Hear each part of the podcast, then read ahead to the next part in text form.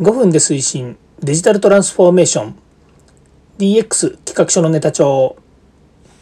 こんにちは近森光です。今日も DX してますか？さて今日はですね DX 番外編としてこんなようなテーマでお話ししたいと思います。ピンチはチャンスを DX の機運と捉える性格の良さと厚かましさっていうですねお話なんですけれども、えー、もう一回言いますね。ピンチはチャンスを DX の機運と捉える性格の良さと厚かましさという話です。なんかね、いろんな要素がですね、こうごっちゃになっちゃってますけれども、えこれはですね、こうピンチはチャンスってよく言うと思うんですよね。これね、ピンチになってる人って、うわ、チャンスだわってね、なかなか思えないと思うんですよね。で、この視点の持ち方っていうのは、えー、実はあのとてもあの簡単でですね、えー、まあ、俯瞰してみるっていうかですね、まあ、外側から見てみるっていうのが一番いいんですけれどもこのピンチになった時の本当の意味での当事者っていうのはなかなかそうは考えられないですよね。私も過去なんかいろんなね大目玉食らうような失敗いっぱいやってきましたけれどもその時にやっぱりへこんでますしうわピンチだわどうやって乗り越えようかなとか、まあ、どうどういうリカバリーがあったらいいだろうかっていうのは考えますけれどもそれをですねチャンスってなかなかこう頭の中には浮かんでこないんですよね。まあ、そのやっぱりリカバーする時の策であるとか手立てであるとかまたはねなんかこう時間かかるものってなった時に、まあ、その時ってそのことばかりにですね意識が集中しているのでなかなかこのピンチをチャンスっていうふうには思い返せないんですよね。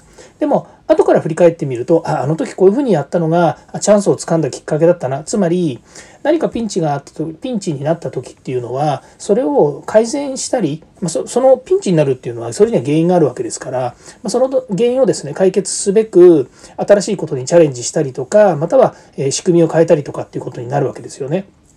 でまあ、結論から言うとそれをですね DX の機運というふうに捉えてよくてですね、まあ、DX のというのは例えばイノベーションするっていうこともそうですしトランスフォーメーションするっていうことなので、まあ、DX って言っているデジタルを利活用するのかっていうのは別ですけども昨今ですね、まあ、いろんな意味でそのデジタルを活用するということがあるわけですね。ま一つ私どもの私どもっていうかうちの会社でもやはりですねあの人がやる作業ってとても多いんですよね。っていうのはデジタルないしはそのえー、例えばシステム化するっていうのにはちょっともう、えーと、投資もできないしかといって人がやるにはどうしてもやっぱり手作業になるので、まあ、ミスが起こったりということもあるわけですね。まあ、そういった時に、まあ、なんとかデジタル化できないかなと思って、まあ、ミスが起こるわけですよね。あの人がやることですからミスが起こる当然私がやっても起こるわけで、まあ、それをですねなんとかこうあの仕組み化できないかなというふうに思った時に、まあ、実際にはですねうちの会社の事例、まあ、例で言うといくつか同じようなサービスをやっぱり持ってるわけですよね。で同じようにいくつかのサービスを持っているチャンスというのはまあ、ピンチといったところで言うと先ほど言ったように人がやっぱりやってることによるオペレーションのミスっていうのが発生します。でこれが年に何回かしかなくてもですねやっぱりその都度ですね失敗すればお客様に迷惑がかかったりとか自分たちのやっぱり余計な時間とか使ってっちゃうわけですよね。でそれを、えー、チャンスとして考えた時にいくつかのサービスを一つに統合するっていうそのやっぱりこう機運がそこにあるわけですね。まあ、言ってみればそこに DX っていうものを持ち込んで持ち込んでというのかあの勝手にそう、えー、こじつけてですねよし DX してしまえというふうになるわけですね。でその時にそれに今度あのえっ、ー、と何て言うんですかね、えー、その大義名分をくっつけていっちゃうわけですよ。やれこういうことがいいとかうちは人がいないから人がやらない方がいいとかから忙しさまたはその、えー、そういったピンチの部分ですよね。ミスが起こる時っていうのは、まあ、こういうタイミングで起こるとかこういうことで起こる。まあ予期しない時に起こる。だからこういうふうに仕組み化していっちゃった方がいいよねと言ってデジタルに投資して、まあ、そこでですね一気に例えば、えーと、SARS ですよね、えーと、アプリケーションを借りたりとかですね。それからクラウド化にしたりとかっていうことを、えー、やってしまうと、まあ、いうようにですね、えーそこを挽回するというかですね仕組み化するのには、まあ、いろんなこう手立てがあるのでそれをですねやっぱり考えられるチャンスになるっていうことなんですよね。まあ、どういうことかっていうとそのピンチになった時に「いやもうこれ嫌だ」と「もうこんな辛い思いをするの嫌だよね」っていうエネルギーをですねよーしもっといいものにしてしまえと。いうですねチャンスに変えるっていうことチャンスっていうよりもいいものにしてしまえというですねその時のエネルギーっていうものにですねやっぱり切り替えていくっていうことがあの必要なんですね。まあ、こういうことができるっていうのはやっぱりこれ性格の良さ性格の良さ。うん。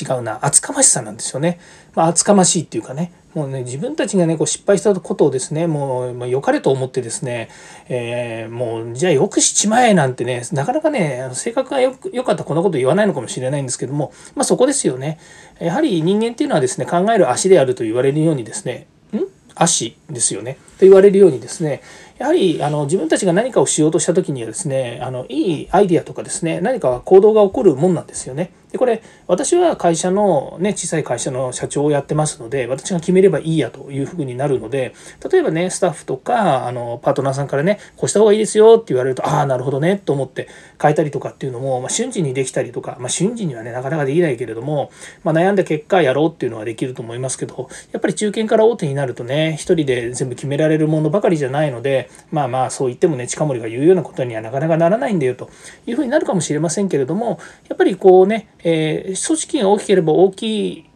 いところでもですねやっぱりそういうようなですね、えーね、厚かましいことを考えてですね、やる人っていうのはやっぱりいるわけなので、えー、今度はね、巻き込み力とか、政治力とか、いろんなものを使ってですね、改善をしていくっていうことがいいのかなというふうに思います。で、えー、まあ、ここでですね DX 絡みで話をするとですねやはり今までやってきた業務っていうものにやっぱりこうミスとかね、えピンチになる機会があるっていうのは何らかですねやっぱりこう原因があるわけですよね。でその原因を改善するっていうのは当然なんですけど今までと同じようなやり方をしてもですねやっぱりその原因っていうのは繰り返されるだけで同じようになかなか解決をしないとさらにやっぱりダブルチェックトリプルチェックみたいなことを加えていくとですね、え人の作業なので余計また煩雑になったりするわけですよね。ということでそこをですねデジタルをかますことによってですね一気にですね、え、まあ、手間暇が改善するとか、まあ、逆にスピードアップしてしまったとかねお客様にもっと喜ばれることになりましたみたいなことになるかもしれませんので是非ですね、えそういう性格の良さと厚かましさっていうのをですね、え兼ね備えてですね DX に取り組んでいただきたいなというお話です。え今日はね精神論みたいな話になっちゃいましたけれども、まあ、是非ですね実践していただければというふうに思います。はい、えー、今日もここまで聞いていただきましてありがとうございました。全く5分で終わりません。ということでですね、また次回も、えー DX に役立つネタや話題を提供していきます。よかったらいいねやフォロー、コメントお願いいたします。近森光でした。ではまた。